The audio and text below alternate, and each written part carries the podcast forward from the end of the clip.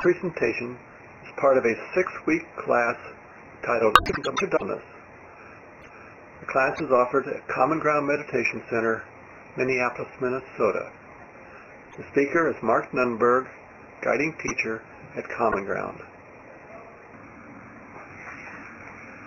Welcome back, everyone. Did anybody notice that it was hard to come back?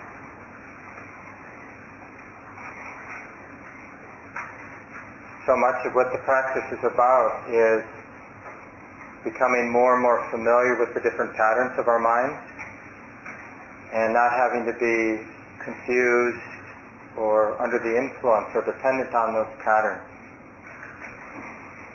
It's not likely we're going to be free of our mental patterns anytime soon, but we can be a lot wiser. So when my, for example, my defensiveness comes up, or my sense of resignation, or the quality of if this, then I'll be happy. When that comes up in my mind, I can learn to recognize it. Oh, there's that pattern. I mean, not that we have to actually say that in the mind, but we recognize, oh, there's that pattern. It's just the pattern in my mind. And you see how it creates some freedom. If we're not aware when an emotional pattern is triggered, we're just going to act it out. Literally led along by that pattern. Because that's the habit, to feel that and to basically do whatever it says. But we have this other training, you know, where we recognize, oh, there's that emotion, that pattern being known. There's a tendency to do this. But in that space of knowing it, we, we have this other option of just feeling what we feel, but not acting on it. We're already doing this. I mean, imagine if we actually acted on every single pattern that got triggered. We'd all be in prison, or divorced, or something. But because we already can recognize patterns and realize this pattern, this emotional pattern, doesn't necessarily inform what I should do. It may be just something to feel, to know, to be with. And the wonderful thing is, it's there for a while and it goes away. And this is one of the things that we usually dig into a little bit on week three in the intro classes, um, mindfulness of emotion and understanding that um, as human beings we're going to have emotion, but we don't need to be confused by it. There's this option of just feeling it, being with it. And it doesn't mean repressing it. So feeling it doesn't mean being tight, because that's not wanting to feel it. That's not feeling it. And so for the next week, both in your formal sitting time, but also just as you go about your day, Notice strong emotions that arise for whatever reason, whether the trigger is internal, something you're thinking about, or external, something you're seeing, or something some, due to something somebody said. Notice the emotional pattern and the strong feeling that comes with it, and notice that that feeling will arise and last and cease without having to act on it. Think about all of the strong desires we've had in our lives and we haven't acted on all of them. But where, where is that desire now? It went away without gratifying it. See, the lie that our desires, that, that particular pattern of craving, of wanting, the lie it gives us is this painful experience of craving, of wanting, won't go away unless I get what I want. But is that actually true? I mean, think about it we've wanted a lot of things in our lives, and those strong, very strong desires have come and gone. Because a lot of those things we strongly desired, we didn't get. Same thing with anger. You know, we can feel a strong compulsion to want revenge, to want to hit back if you're a kid, or yell back if you're an adult.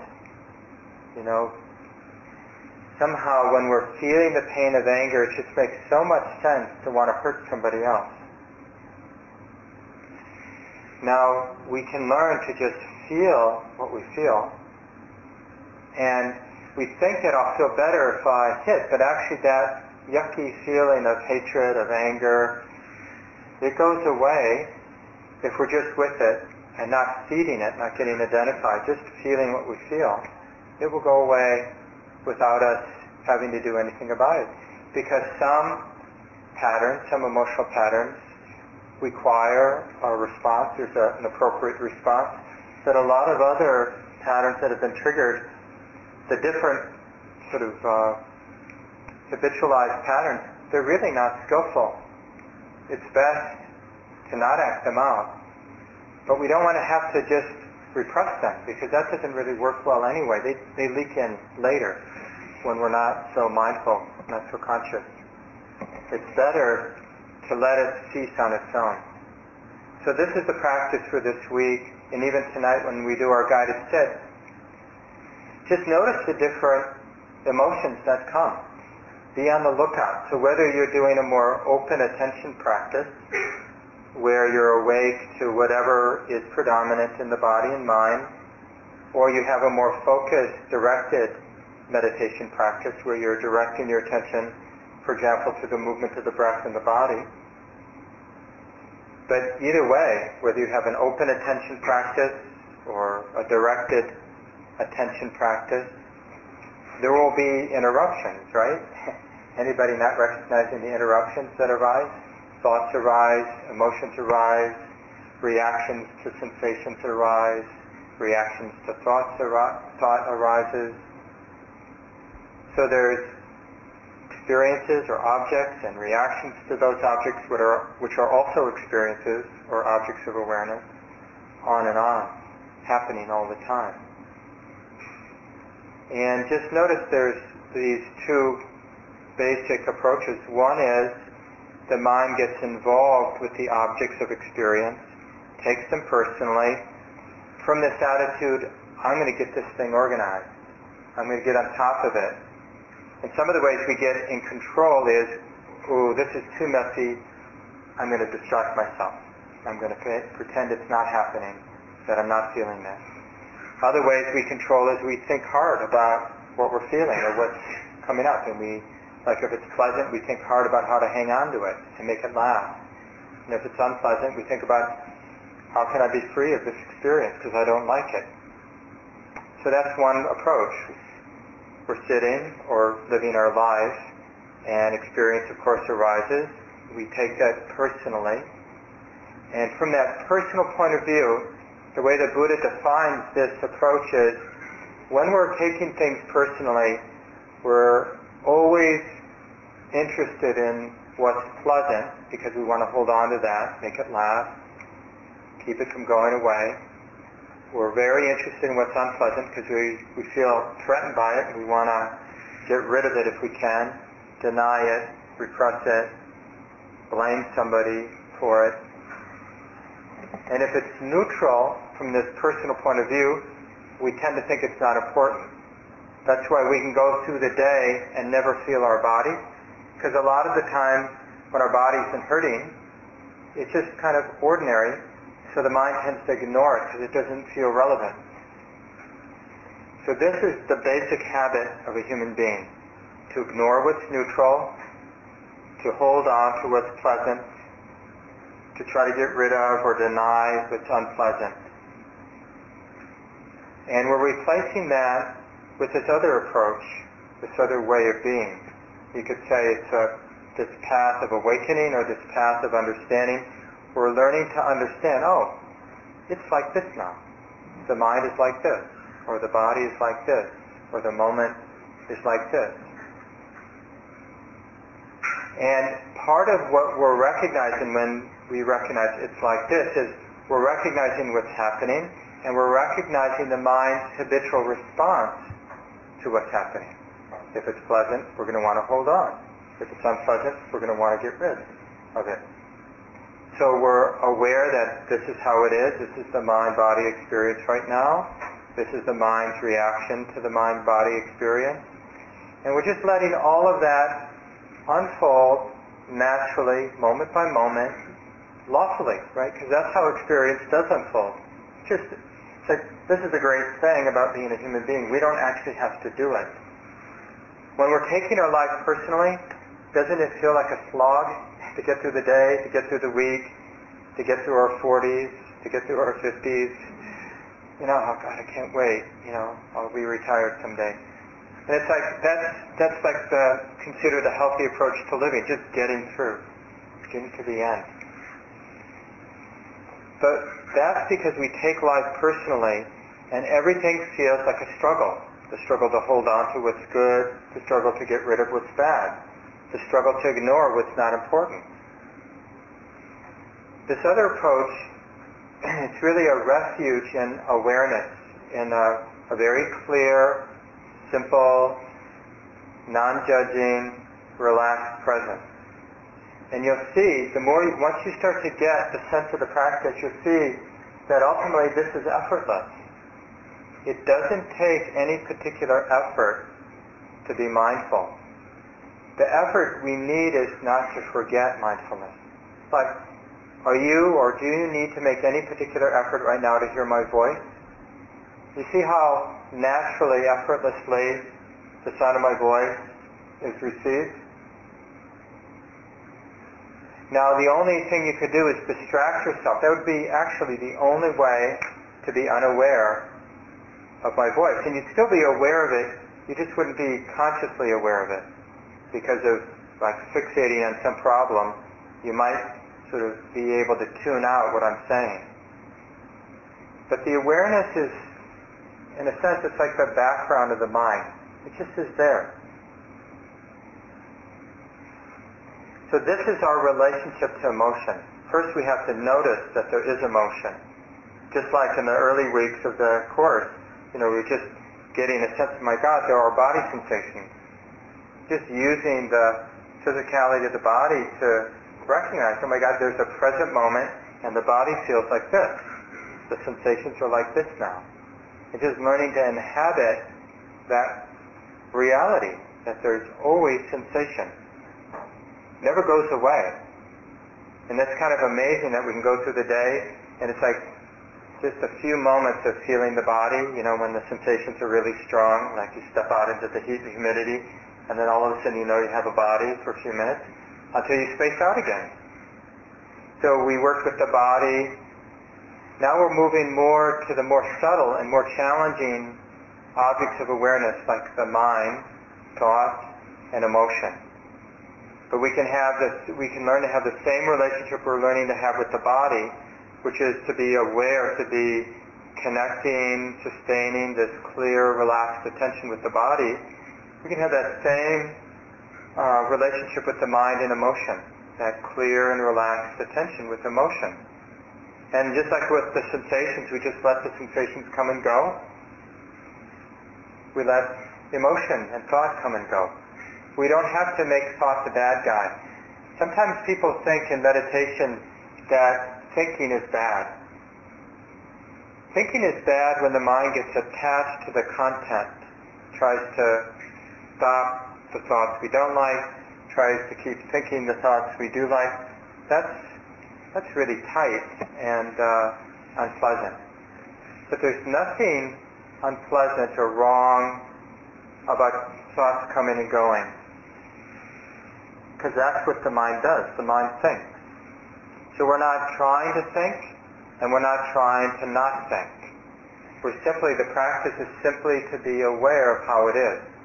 So when thinking is happening, then the practice is to be aware that thinking is happening. When sensations are happening, the practice is to know sensations are happening. You get a, a whiff of the freedom.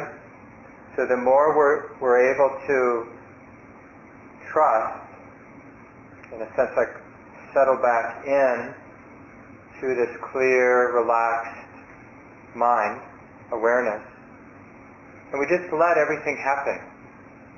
And this isn't a passive approach to living. Sometimes people think, well, God, things are just going to happen, and I'll just be there letting them happen to me.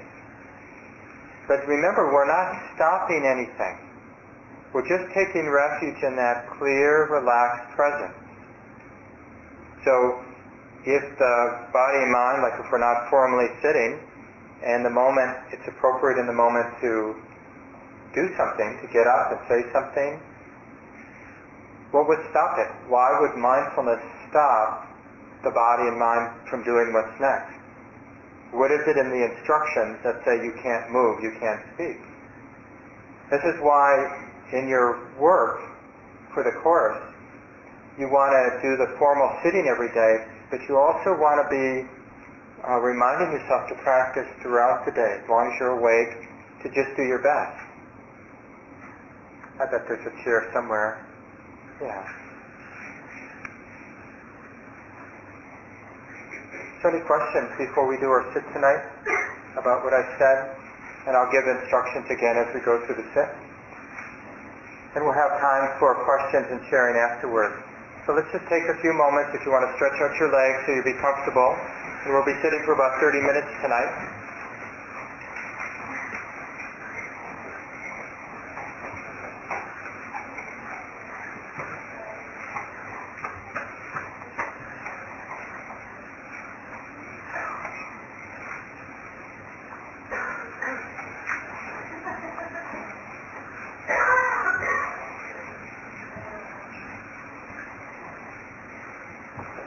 Doing whatever you can to be comfortable.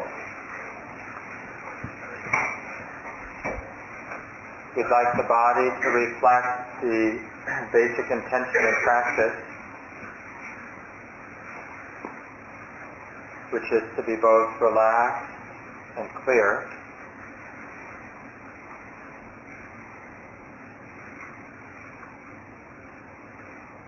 To help the body settle, you might want to take a few deep slow, easy breaths in and out.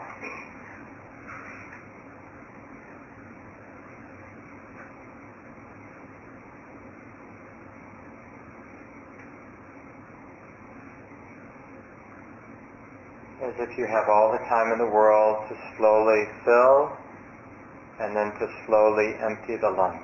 A couple more times.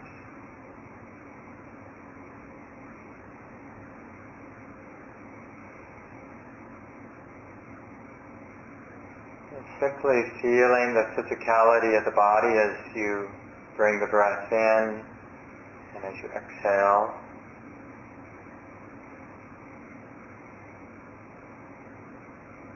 And then eventually, when you feel ready, allow the breathing to continue on its own. So we're not trying to control the breath at all. The breath can be quiet as it moves naturally. And just appreciating that the body knows how to breathe, so we don't need to consciously control the breathing process.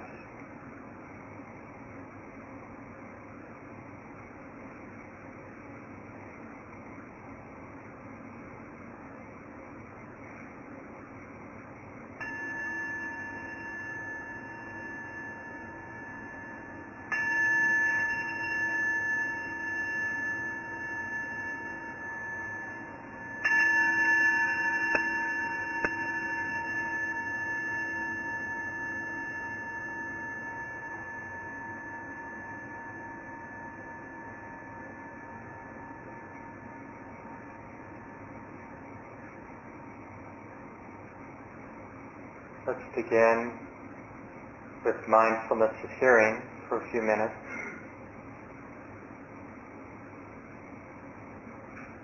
Allowing the mind, the attention, to open to the experience of hearing.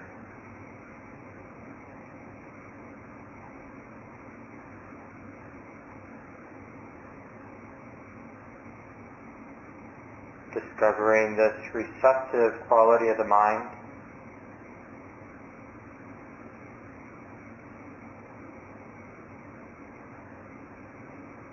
And there's no need to figure out what's being heard.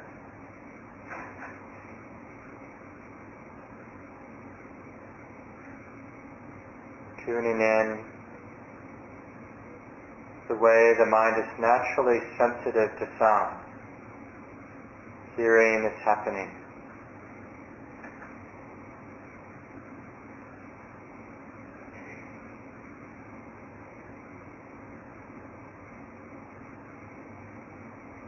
And notice how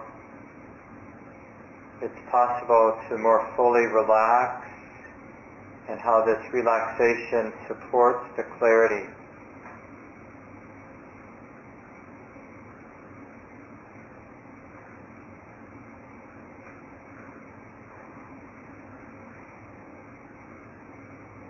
In other words, trying to hear doesn't help.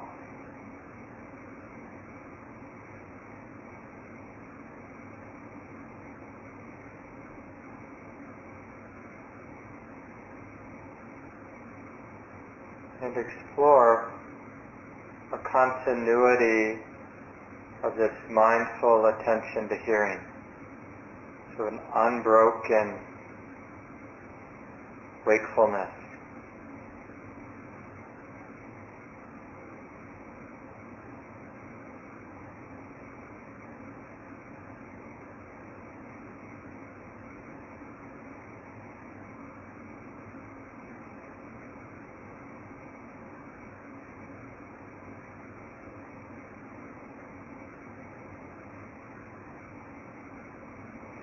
Can more fully trust the simplicity of opening the hearing.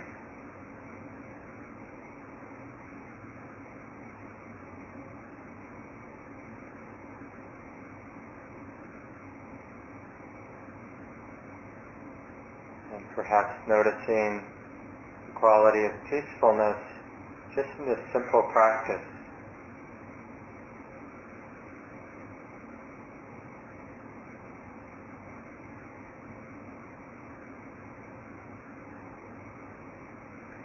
So now in the same way, aware of the body sitting. So instead of trying to feel the body sitting, relying on this natural receptive quality of the mind. Sensations are already being known. Right now in the space of the mind, sensations are already being known.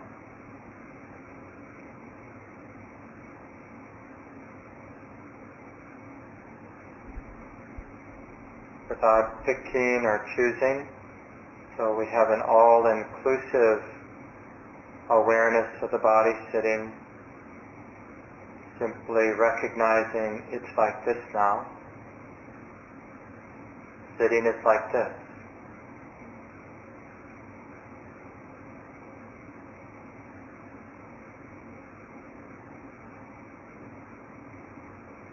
Is it possible to completely accept how it is in the body, including the full range of sensation, subtle, obvious, pleasant, unpleasant, neutral. Nothing's left out.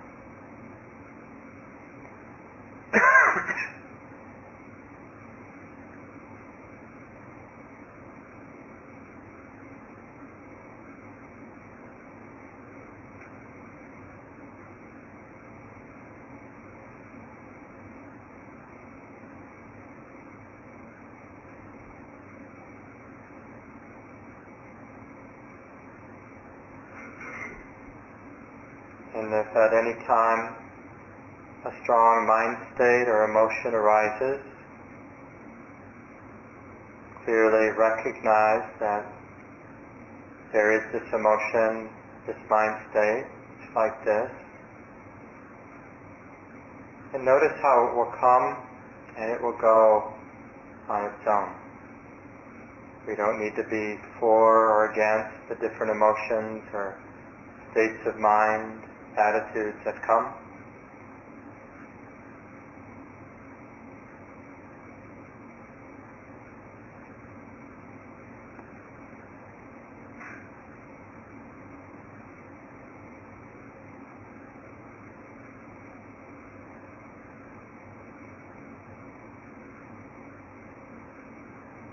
So for example, if there's a moment of feeling you're not practicing correctly,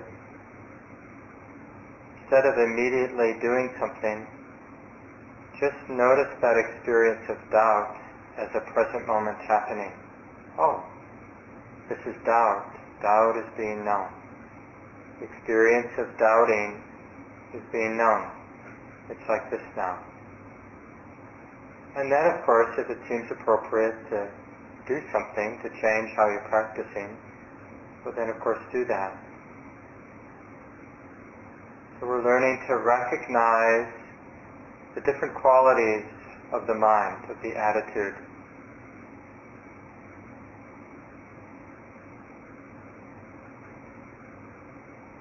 And then to come back to the anchor, feel the body sitting, or you might want to work more specifically with the breath moving in the body,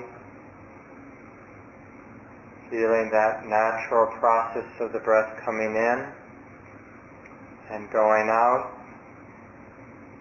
and learning to let it come and go without getting tight, without forgetting it.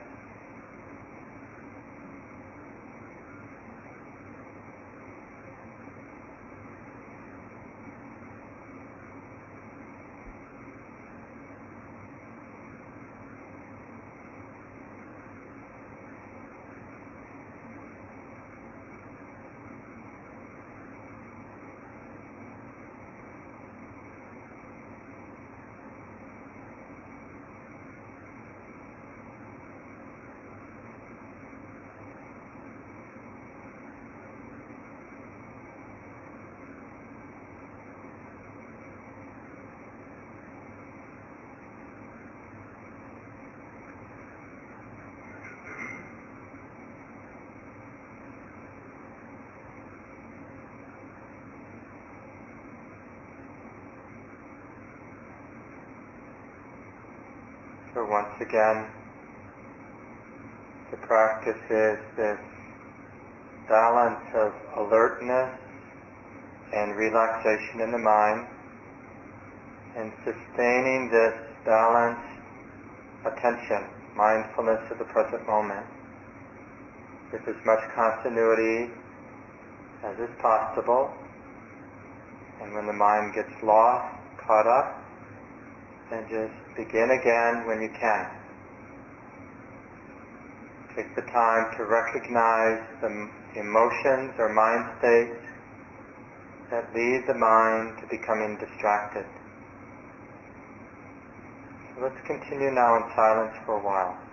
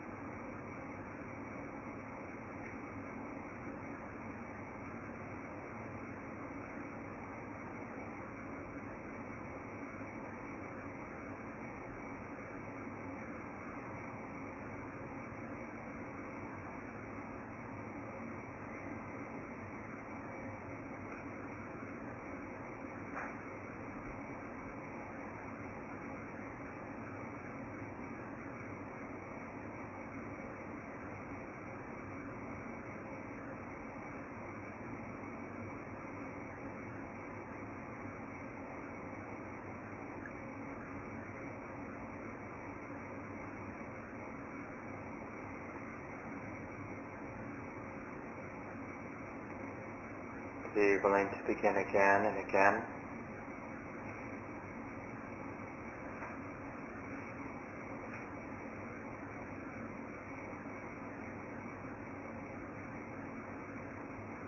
Just noticing what the mind is doing, what the mind is knowing, or noticing the experience of sitting, or breathing. So beginning again can be quite simple.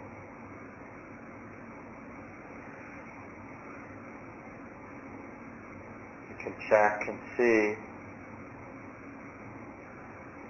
what is the attitude of the mind, the mood, just noticing without needing to judge, without needing to be frustrated, just recognize that the mind is like this now. Can this be okay?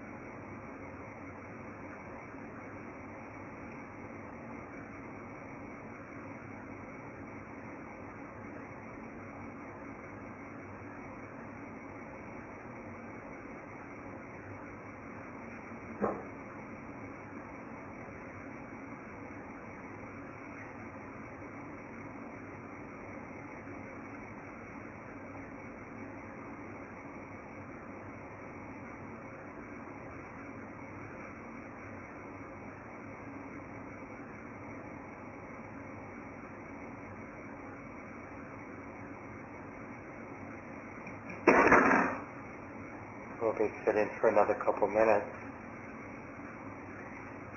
You might find it useful now to practice with the eyes open.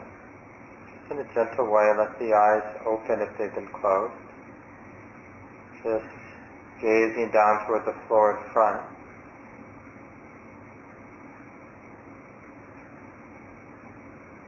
So first and foremost, we're learning to be relaxed,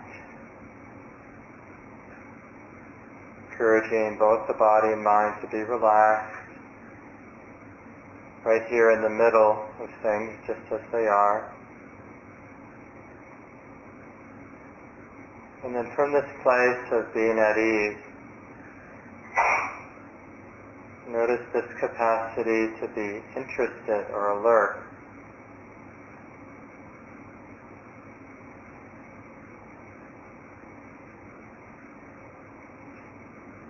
Aware of hearing,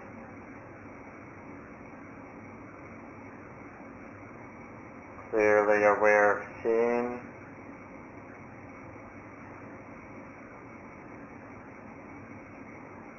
aware of all the sensations of the body.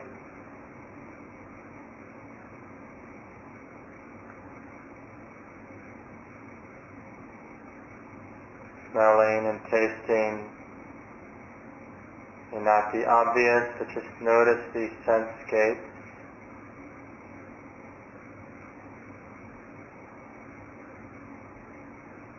And then noticing the mind itself, thinking, emotion, feeling.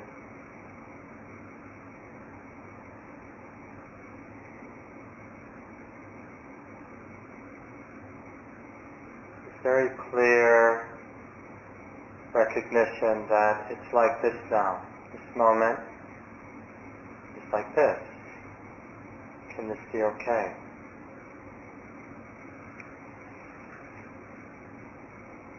No matter how it is, can this be okay?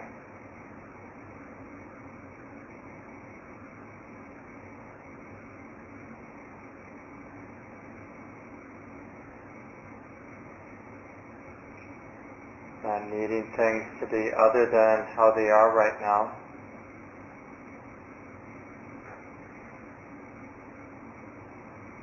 Unconditional acceptance.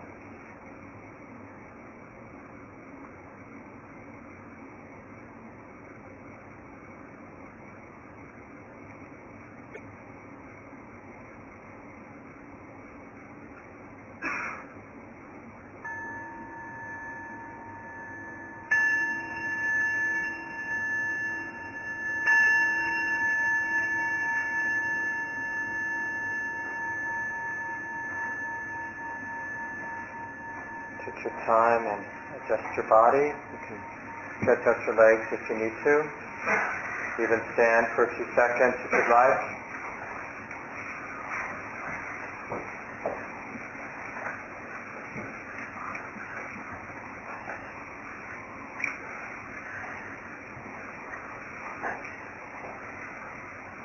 Maybe somebody over by those light switches, uh, top two switches, could just turn up not all the way, maybe about halfway. Great, thanks.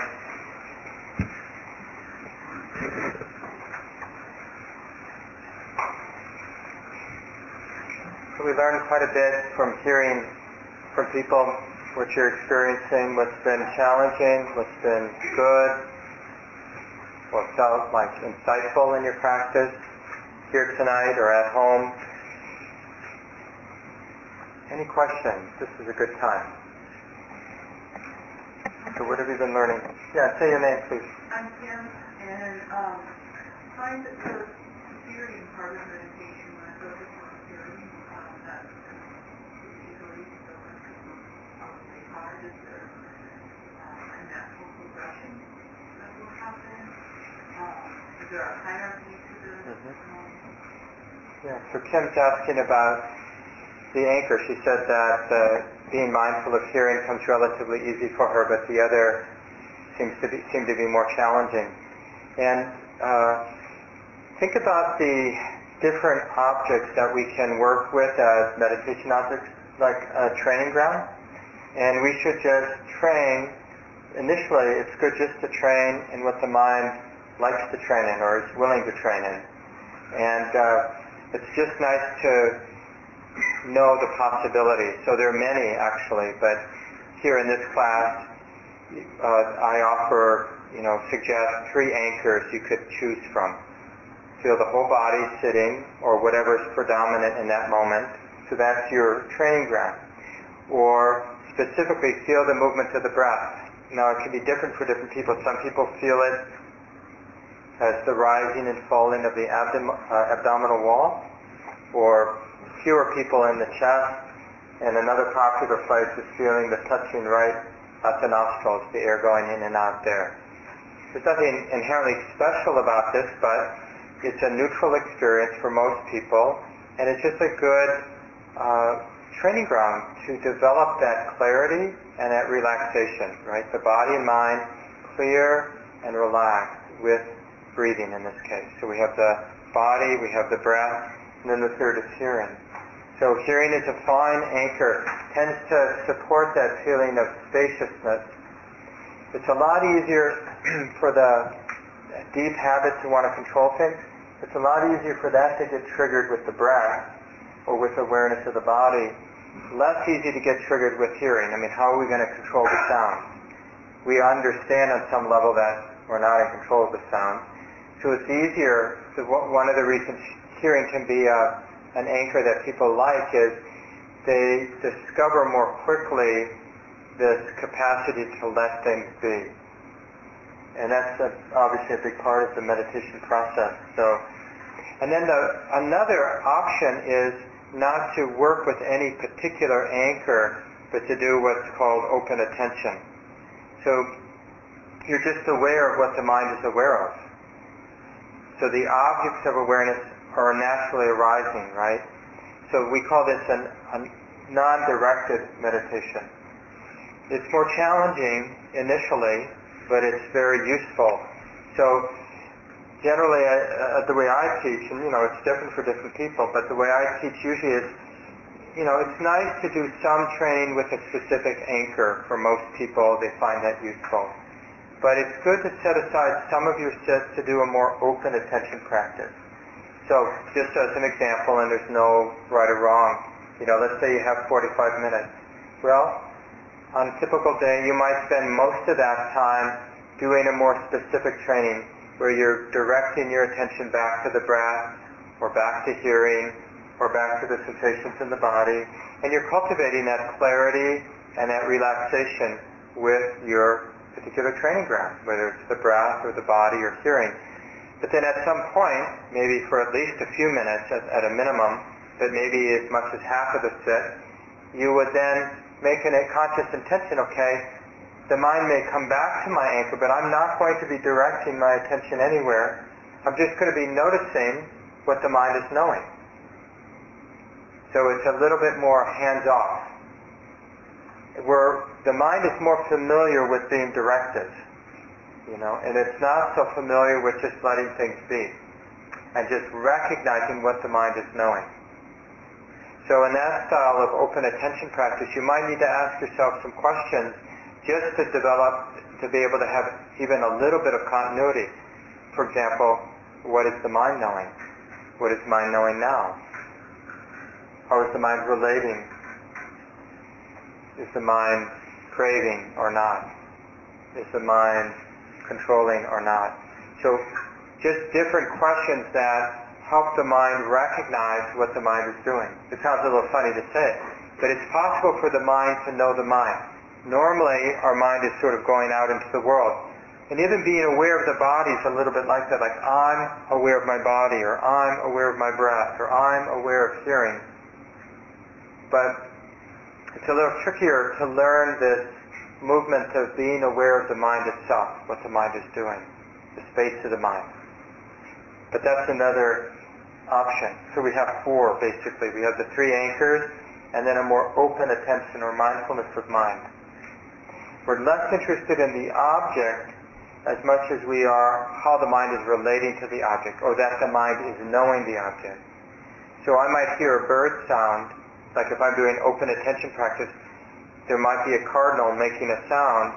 The mind naturally tunes into that because it's interesting. But in terms of the practice, I'm recognizing that that sound is being known. So the real emphasis is on the fact that the mind is knowing. Not that it's knowing the sound of a cardinal, but that it's knowing something. And then, even more specifically, how is it knowing it? Is there greed in the knowing of that sound? Is it boredom? Indifference? Anger? You know, like, why don't we have any cardinals by my house? so, but just to see, like, how is the knowing tainted? Is it tainted by any um, emotion or quality? Other thoughts come to mind? Yeah. And say your names, please. Liz, I had um, an experience last week. I went upstairs and I was going to sit down in my meditation time, and I noticed my cat playing with my shoe, which she doesn't normally do. And I sat down and began my practice and was kind of aware of her doing things, and then I heard a squeak, and then I heard another squeak, and I was kind of in this, mm, I wonder, and I want to keep sitting. And then finally I was done, and she had caught a mouse, and um, I felt bad because the mouse was kind of beaten up. So I just was left with this feeling of, boy, that, that just didn't feel right. Yeah. There's a funny story of uh, one of my teacher's friends um, had finally gotten away to do a longer retreat. He had using a friend's cabin, and he was sitting and practicing and you know, being mindful, he would he was noticing that the room was warm and noticing sounds, and he was, uh, roof was well into a serious fire before he realized. You know, they kind of put all the pieces together. You know, even though feeling, you know how it is, the, the creosol, the buildup in the in the stovepipe, you know, had caught on fire and then spread to the roof of the cabin. So, you know, this is why the, in meditation practice, we want both the depth, but also the breadth of awareness. And a lot of times people think that meditation practice is getting really deep, and that's all there is to it. And then it's like we want to escape. The world is heavy, it's difficult, irritating, so I want to go into deep meditation and get a real vacation from my life. And there are styles of meditation practice that are exactly that way, but that's not mindfulness practice mindfulness practice is, is, distinguished from a lot of the other meditation styles in that it's about both concentration and insight together. We're doing both of those things together. So we are interested in calm. We're interested in quiet, but not exclusively. Because if you wanted just that exclusive, you know, you could just take a lot of tranquilizers or, you know, any number of techniques or chemicals and you can get that deep vacation, you know, where you're disconnected from things as they are. But the whole point of this style of practice is we want that evenness, that steadiness that calm gives us, that quietness that the mind gives us, but we want to bring it on the road into life. We, we're using it actually to comprehend how it is. That's the whole point. Buddha uses this term a lot, clear comprehension. So it's wisdom with mindfulness, this breadth that, that understands, you know, kind of putting together the different objects. So at some point, you know, as you're hearing that, you know, there was probably naturally arising in your mind the intention to open your eyes and look, right? Mm-hmm. And then there was probably a judgment, oh, I can't do that, that's bad. Now, if you had been really mindful, you would have noticed, oh, that's judgment. You know, that's like, or I'm afraid of being a bad meditator, and you've noticed that fear. Oh, that's just fear. So that you, you don't want the fear to decide whether you should open your eyes or not, right? The choice to open your eyes shouldn't be based on whether you, you have this old emotional pattern of one not being good enough and wanting Mark or somebody to think you're a good meditator, or you know, or yourself. You know, that you've internalized that sort of parental energy, so you want to prove something to yourself. So you just notice, well, okay, that's just that. I don't need to that I don't need to weigh that. I don't need to get attached with that voice or that emotion. So maybe I will look because it might be a mouse, and if it is, you know, my heart's moved, and I'll see if I can get it outside or whatever, or get my cat away from it. So, you know, it is nice to set aside a time and a place where you're not going to have interruptions like that. And if you do have pets, uh, in most cases it's good if you can, if your pet will let you, to practice in a room where your pet is not. You know, if you really have that time where you're not going to be interrupted by your roommates or your children or your pets or your phone or your mail or anything. It's like this is a powerful gift we can give ourselves. And uh, this is as important as anything, like in terms of developing the practice. Do you respect this practice enough that you'll put aside some time where you don't have to do anything but be present with things as they are? And so that's why we, you know, we think about how we sit too. So if we're going to sit, you know, whatever length of time, we take a posture that we think will be good enough the sensations will be tolerable enough for that period of time. Or if you want to sit longer than you can sit still for, then just at some point make a quiet adjustment. So I can sit still for 15 minutes, and you know that, and you don't move, you know, generally then you wouldn't move for that first 15 minutes. And then make your adjustment, stretch your leg out for a while, let the, the strong sensations release, come back into a comfortable, stable posture, and then continue for whatever time you have. So we're, because it's easier to learn the practice when things are simple. And it's more challenging to do it out in the world or in a world where there's cats catching mice. Yeah. Other thoughts? Yeah. Say your name? Dan, um, I a really busy head, and so I tend to... You're the only one. There's always one person. Um, and, but I when I, when I sit, it, I like go to this very calm, quiet, peaceful place, and I don't have the emotional track that shows up or anything. I just like stay in this nice place, and I don't really want bad things to come in. That's called fear, right? Not wanting things to change is, is its own kind of suffering or stress.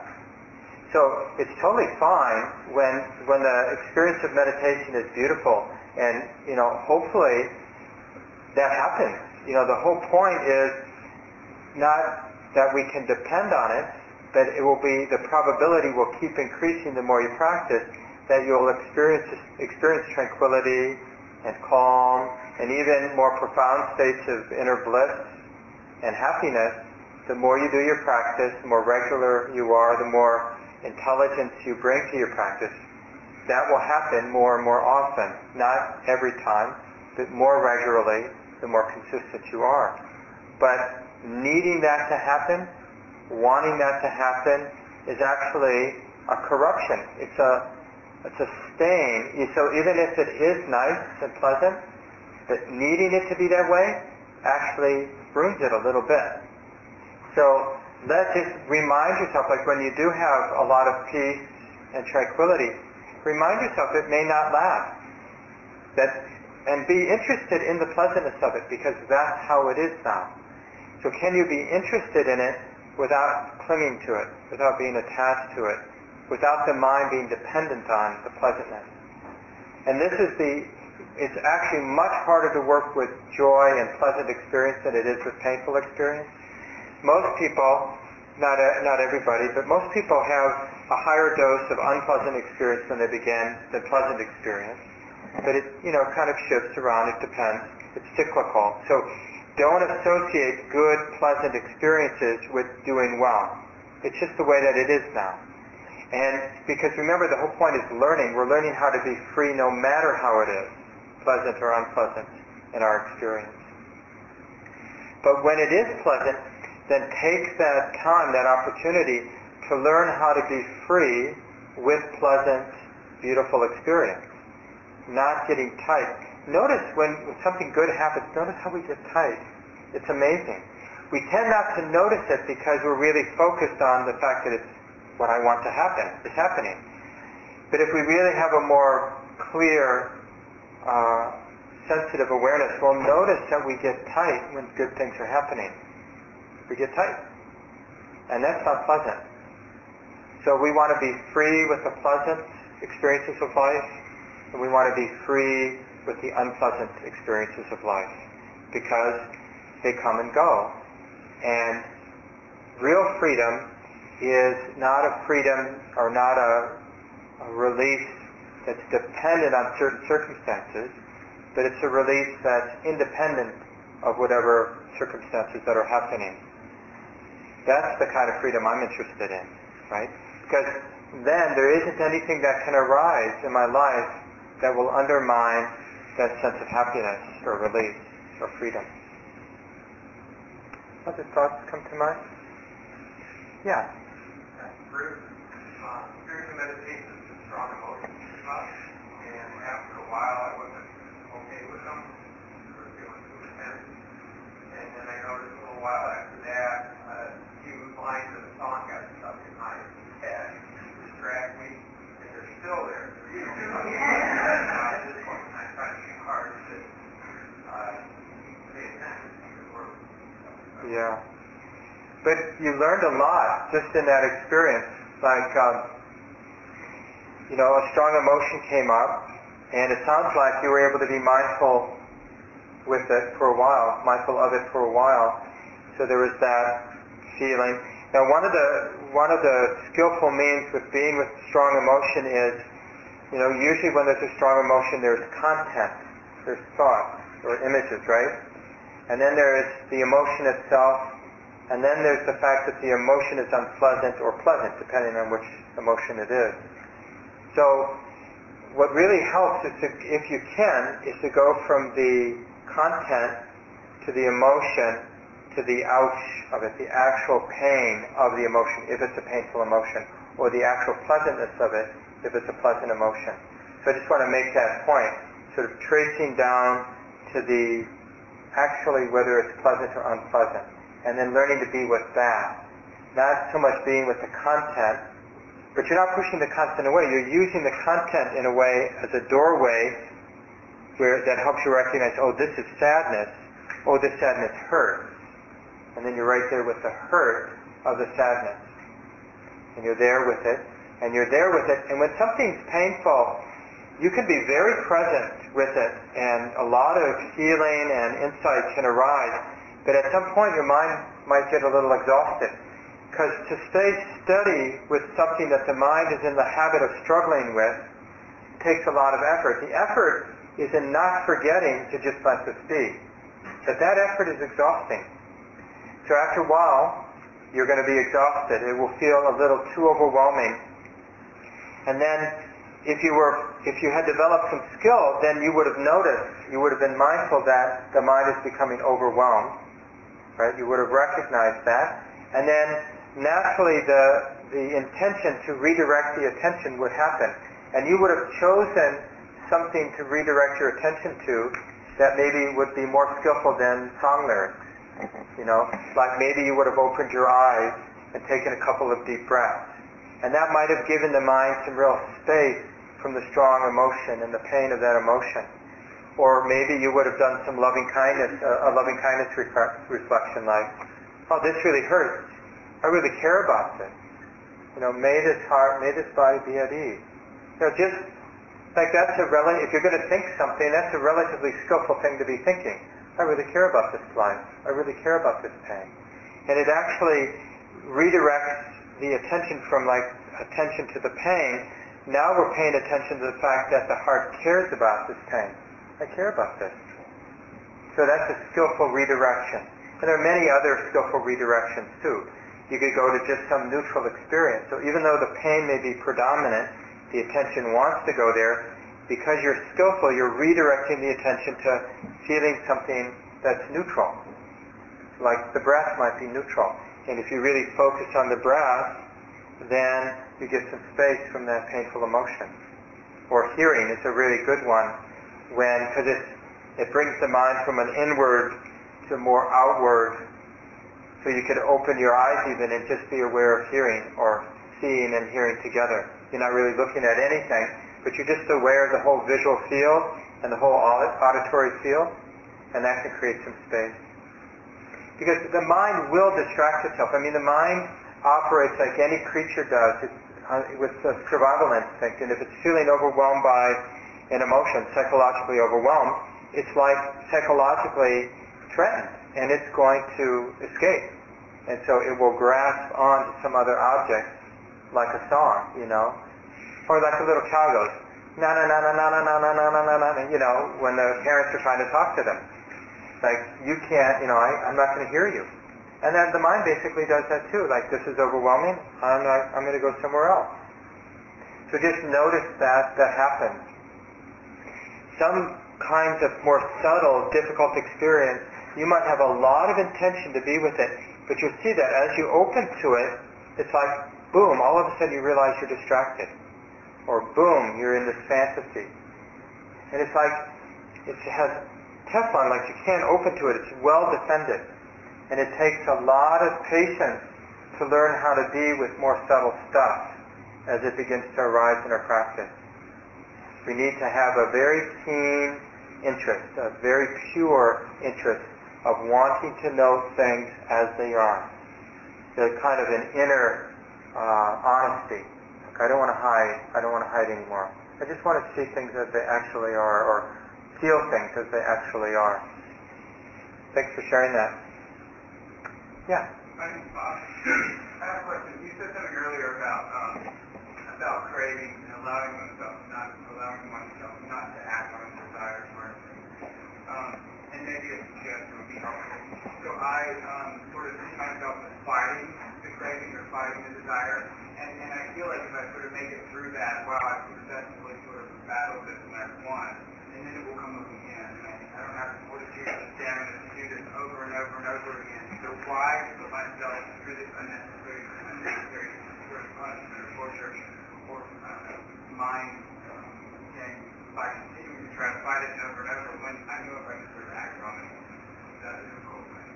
Yeah, but sometimes you'll have cravings for things you can't just act on. Like, let's say we have the craving to move. We're sitting still, and after 10, 15 minutes, whatever, the body's just restless or hurts, and it really wants to move. And, you know, it's like, morally speaking, there's nothing wrong with moving the body, obviously. But this is a really important uh, place of learning. So, because there, there's going to be experiences where we have a strong desire that can't be fulfilled. So what are we going to do then? Well, let's learn what we can do skillfully then by practicing now not fulfilling the desire to move or not fulfilling the desire to go back to that unproductive fantasy, you know, fantasizing about having a 50-foot yacht, which is just not in the picture of your life as it currently is, you know. So why, you could say, well, there's no harm to it. But first of all, I'm not sure that that's true, that there's no harm to going back to it. But I know what's definitely true is it's really good to realize that there's another option besides following our desires. Like, for example, one of the images that's used in the Buddhist tradition is, did I mention this last week about the big oxen?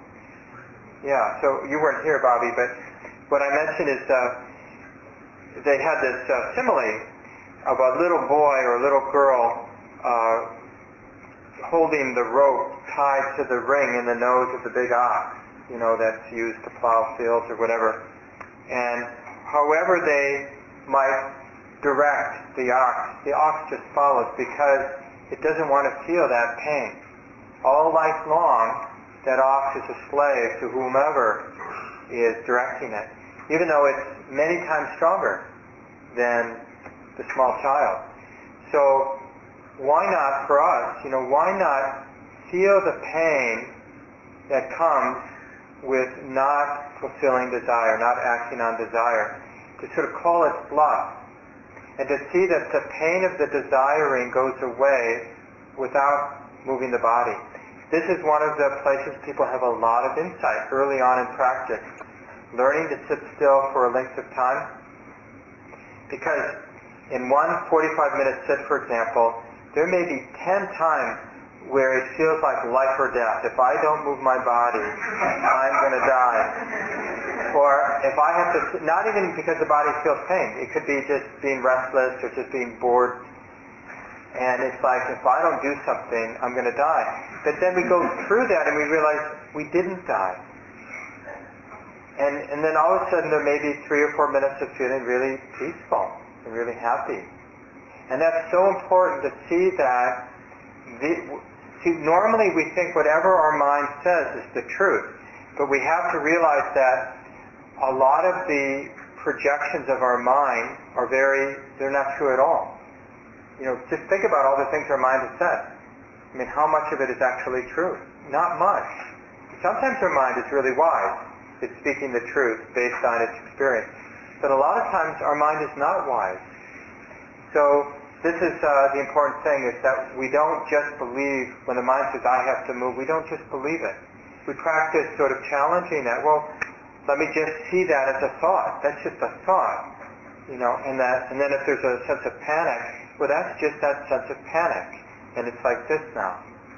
And then there's that sort of desperate voice. And maybe even a pleading desperate voice. And then we look at that.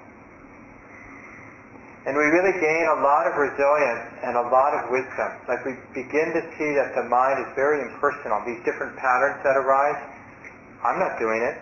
They're just kind of coming and going because of habit. So we learn a lot. That's why we stay put. And uh, so there's a place in life for restraint, but we don't want to wait until we need restraint to learn it. You know, it's better to learn restraint when we don't need it. And we do this a lot with raising kids. You know, we uh, somebody once joked, although I think there's a lot of truth to it, that the whole education system is basically teaching human beings how to be bored.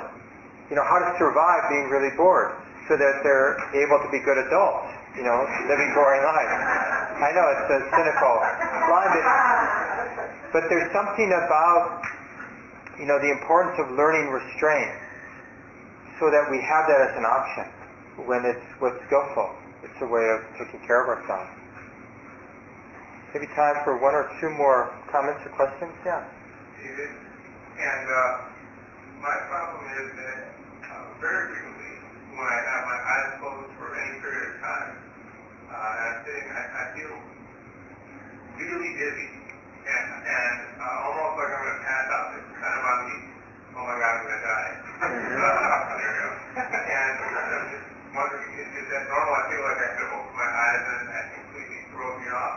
Uh, but, but I feel like I have to open my eyes or I'm going to pass out or my head's going to explode or something. Mm-hmm. Well, you could just try it and see, no, really, and just see and just um, see what happens. Put some pillows around you. You can do it here next week because then we'll take care of you if you do pass out. Whoever hasn't shut their cell phone off, they should just call 911. I don't see here.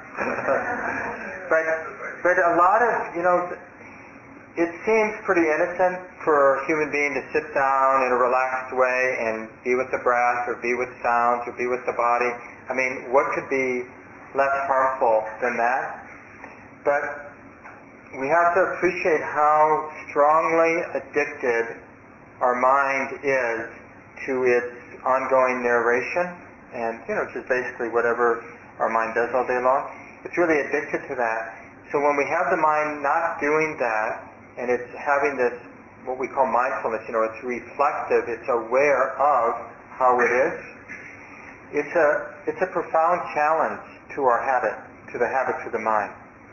And so there can be strong reactions to it. And like I was saying, Carol? Diane. Diane, sorry, Diane. You're Carol? No. Oh, sorry.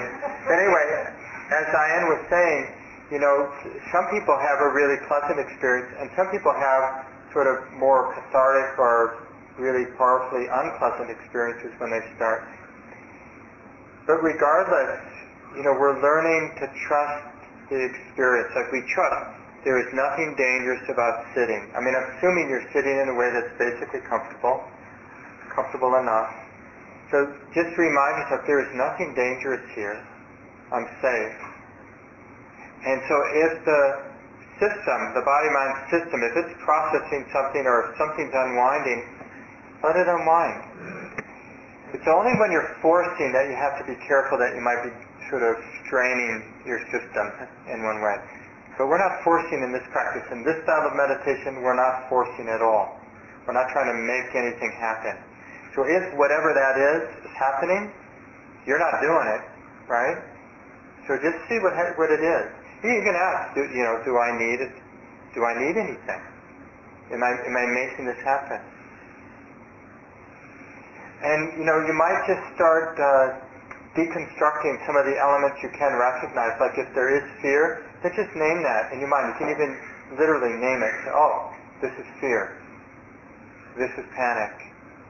This is heat. Like maybe some of the elements in the body that are clearly distinguishable, like heat. Like if there is heat, then note that heat. The dizziness is something you can note. And there's nothing wrong, like if it feels if you, when you lose some the, the balance that you do have, then it's fine to open your eyes. But, but don't open them the first impulse. Stay with it a little longer, a little longer, as long as you have confidence and, and, enough balance in the mind, which means your mind is curious. You're not using some muscular effort to stay there, but you're actually interested in the truth of this. Like, oh, this is kind of amazing. What is this? What is this? What are the causes and conditions behind this?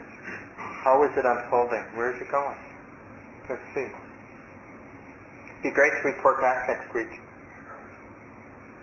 Yeah. Hi, Meredith. I had an experience last week where I thought I was being really mindful. I was on a bus with 33, 4, and 5 year olds, and it was like really loud, and I was so annoyed, and I knew I was annoyed, and then I didn't know where to go from there because it wasn't stopping because it was an external stimulus. Yeah. And so I just didn't know where to go after that. Yeah. Well, if you, before you lose your balance in your mind, so the mind is still interested, still alert, still somewhat relaxed, then to, to look like when there's something irritating happening, it's so amazing how we're convinced that that it's what's irritating is out there that actually where is the irritation? It's the mind's reaction to the sound. It's not the sound itself, it's the mind creating the tension. It's like the mind is acting violently to the hearing. Even if I really felt like it was at a decibel above like what I can tolerate. Mm-hmm. That's like the, the kind of classic example. Like, Even if, you know, ten strong people are tying me down, holding me down, and tickling me, and you know, or whatever terrible thing they might be doing, you expect me to practice? So the, just the, the Buddha was pretty uh, pretty adamant on this point. He, he he said if you if you really want peace, you need to remember the simile of the saw. And the simile of the saw is even if a bunch of folks have tied you down and are sawing off your limbs, if you harbor ill will to them, you can't consider yourself a follower of these teachings. So the, the idea, I mean, obviously that's meant to be provocative. and we're working up to it. You know, we're working up to it with little things like the sound of uh, a motorcycle here at Common Ground when the windows are shut instead of, you know, 30 kids and a bus maybe at the end of a long day or whatever, you know, whatever the circumstance might have been. But yeah, let's hold out, let's hold that, even if we can't do it now, let's hold that out as a possibility that I can be dying and my mind and heart can be unruffled. I can be losing my dearest beloved and my heart can be unruffled. I can be, you know, experiencing the greatest joy and my heart and mind can be unruffled. I mean, that's a nice aspiration to not lose the clarity and the release of the body and mind, no matter the particular circumstances of our life. But our, in our in terms of our practice, we gravitate towards practicing where we'll get success. You know, kids do best when they're they have like 95% success in their learning. Well, it's the same with adults. So we should be training where we'll have some success with mindfulness. Then the rest of the day we're out in the world and we'll have not as much success, but we'll still just do the best we can. And even when we're not successful, we'll see that hating the noise of the children doesn't help. We can't stop ourselves because it's, it's a strong trigger. It's triggering a lot of old habits of complaining, of blaming, of feeling the victim, or whatever got triggered for you. But we're not going to somehow justify what we're doing because hating it or blaming them is adding more tension to what's already an unpleasant situation. Not helping. I just want to mention, we have just a few minutes left. Um, there's a handout if you didn't get it, and it's some uh, walking meditation instructions from a wonderful teacher, Gil Fronsdal, who teaches out in the South Bay in Northern California.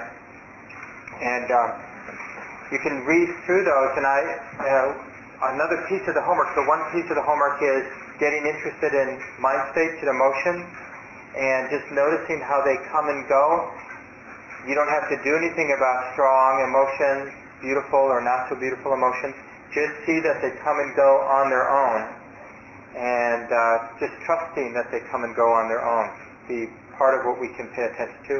And then the other thing, at least one, do some walking meditation. So read the instructions, find a place in your backyard, or if you have a open space, a long hallway in your apartment or house, or any place where you can do walking meditation because it's important. One of the nice things about walking meditation is the body doesn't hurt as much.